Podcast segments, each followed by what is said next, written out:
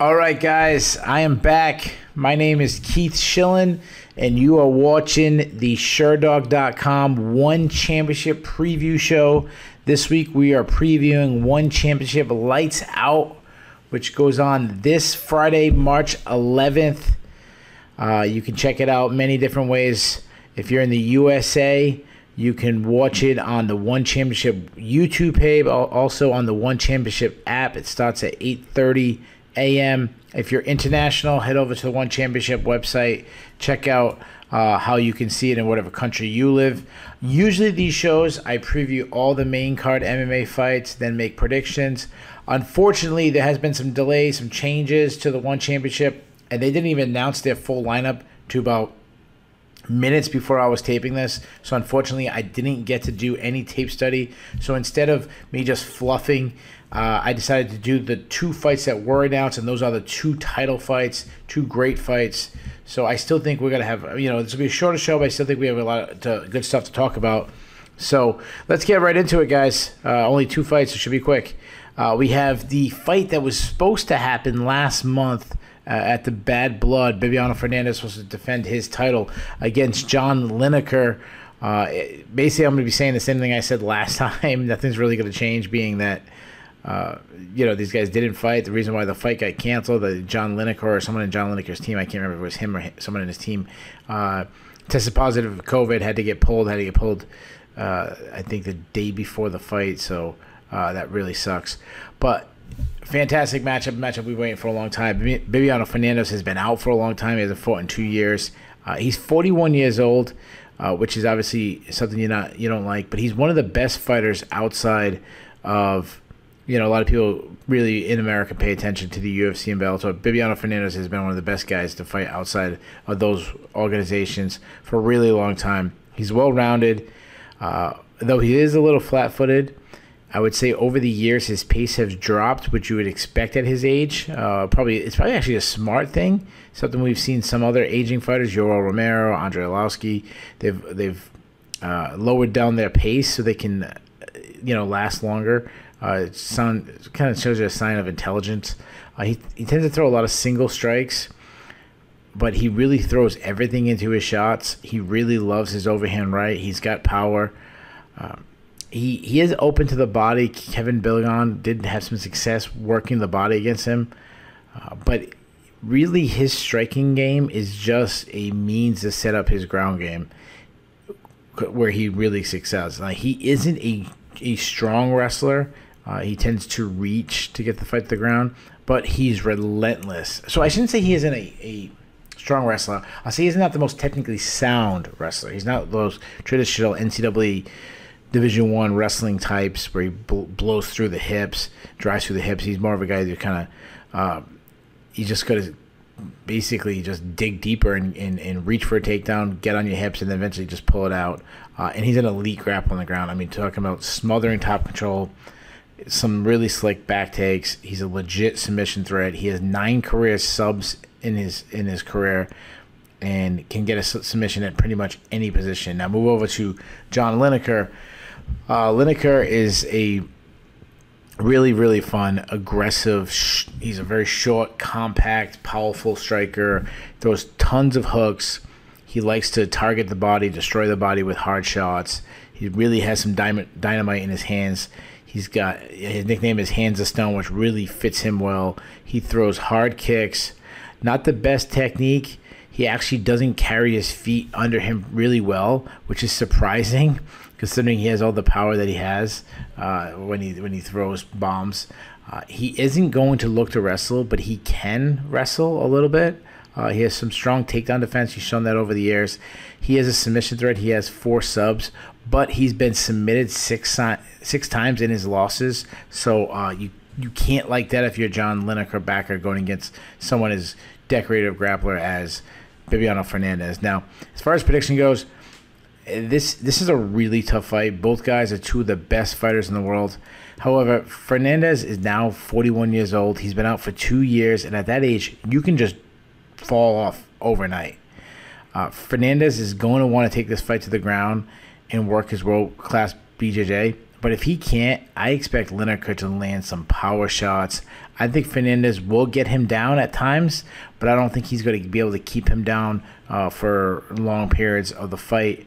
I think Lineker is going to have his chances. I think he's going to land the better one. And I actually think the scoring in one championship helps Lineker uh, based on them scoring the enti- entirety of the fight. So he can lose lo- long portions beyond the ground, being held down. But then if he gets back to his feet, lands a couple bombs, rocks Bibiano Fernandes, he might not put him out, but just land some big, more effective. Uh, almost fight-ending shots that really favors him instead of fighting round by round where you're trying to win the rounds. Uh, I think Lineker is going to do some body work, and I think I actually think he's we don't have to worry about the scorecards. I actually think he's going to hit a, a, a, kill shot. Now Fernandes has not been knocked out since uh, he lost to cuts by Uriah Faber all the way back in 2016. So this is a really bold prediction for me to say that Lineker wins uh, by knockout. But I actually think he's going to change that. I'm I'm going to take Lineker to win by third round TKO and be the new champion. Moving on over to the lightweight championship. Thanh Le defends his belt against Garry Tonon. Uh, Le, the obviously is the one lightweight champion. He's 36 years old, which you don't like. But he, even though he's up there in age for a fighter, he's actually looked better than he's ever has. He's 4 0 in one championship. Every single win in his career has come by stoppage. He's a southpaw with a taekwondo style background where he's using very he's very athletic, very elusive, nice lateral movement. He's constantly switching stances, getting different looks, good feints. He's fast, cuts angles really well. A lot of varieties in his attacks, going high, going low, kicks, spinning back fists, hard body kicks, like everything. Uh, just continue to get his opponents guessing. Good power. Like I mentioned, he's got all stoppages, and 11 out of his 12 wins are by knockout or knockout or TKO. The one mistake I see with him on the feet is he tends to throw single strikes, which I don't like. Uh, I wish he'd, he'd, throw more combinations, but he's got re- he's got a really good kicking game. He throws lots of kicks, hard kicks. He's got variety in his kicks. He'll throw side like those Holly Holm side push kicks. He'll throw an oblique kick. He can wrestle, but he never really looks to wrestle. And I highly doubt he looks to wrestle with Garry Tonon. Uh, the, another concern I have about Le is based on being a finisher he's never gone past the third round. And this is a five round fight, being this for a title. So I'm a little worried about that. Also, even though he dominated Martin Nguyen and got a beautiful, one of the best knockouts I've seen, uh, uh, he was briefly hurt by Martin Nguyen in his last fight. Now, move over to, to Garry Tonon. He's 6 0 in one championship. He's, well, 6 0 in his career. Uh, he's very comfortable on the feet. He switch. Uh, sorry, he's very uncomfortable on the field, I should say, um, as he's known for his ground game. He comes from a Brazilian Jiu-Jitsu background. Um, he switches stances a lot, and that's probably because he isn't confident in either stance. He tends to pull his head straight back. He tends to keep his chin high in the air. He's he's a little wild. Uh, he throws a lot of looping punches. Throws a lot of naked leg kicks. Uh, he uses his striking to just close the distance. Uh, but the reason why he wants to close the distance is because he's a master on the ground. He he isn't a he isn't a powerful uh, drive through your hips wrestler, uh, similar to what I said about Bibiano Fernandes. He's not like a Josh Koscheck type, but if he can get the fight to the ground, he is absolute world class. He's a guy who like will shoot just to get wizard, just to kind of get contact with his opponent, where he's not necessarily trying to get a takedown.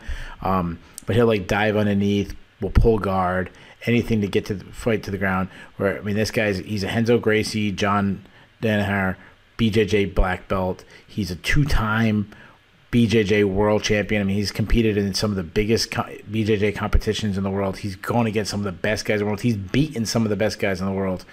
Um, so, like I said, he'll he'll get the fight to the ground any way possible. Whether he'll, he'll pull guard, he'll do he'll get a sweep once he's on. You know, he gets contact with his opponent. And once he's on top, his he's unmatched control, submissions everywhere, some of the slickest back takes in all of MMA. He, uh, his last on the last broadcast, I talked about his rear naked choke. He, like he's a specialist in that, where he gets your back a very good chance he's going to find that rear naked choke. Um, he can get. He actually likes heel hooks too. He'll drop down on the legs, uh, but he, in so far in his career, he'll also throw punches. He'll also ground a pound on top. Uh, with his great control. Uh, one concern I have is he hasn't gone 25 minutes. So, as far as prediction goes, so this is a really hard fight to pick. Both guys, both guys have such advantages in the position where they want the fight. I mean, if the fight stays on, on the feet, Thanh Le is going to knock Garry Tonon out. But if the fight is mostly on the ground, Garry Tonon has a very good chance to find a submission. Now, I've been watching MMA for a really, really long time, and I've learned over the years, in most times when you have guys who have a clear advantage, either striking and you know one fighter, one fighter striking, the other fighter grappling, the grappler usually wins, and I think that's going to happen here. Tonon is not just a grappler; he's a really, really special grappler. I think he finds a way to get to the fight to the canvas. I think he gets his back somehow. I think he works for a rear naked choke. I actually think he finds that submission. And I'm gonna say he does it early. I'm gonna say he does it in the very first round. So I say Garry Tonon is the new champion. So there you guys have it. There's my picks for these two fights. I'm having both fighters winning by uh, both fighters who are coming in as a challenger winning both by stoppage too. So many changes in one championship. So guys, please like to if you like this video, uh, enjoyed this video, please give it a like. More importantly, give it a comment. Tell me who you got. Hit me up on Twitter at Keith Shillan MMA. My last name is spelled S H I L L A N. Tell me who you got, and let's talk through these fights when they air. See you next time.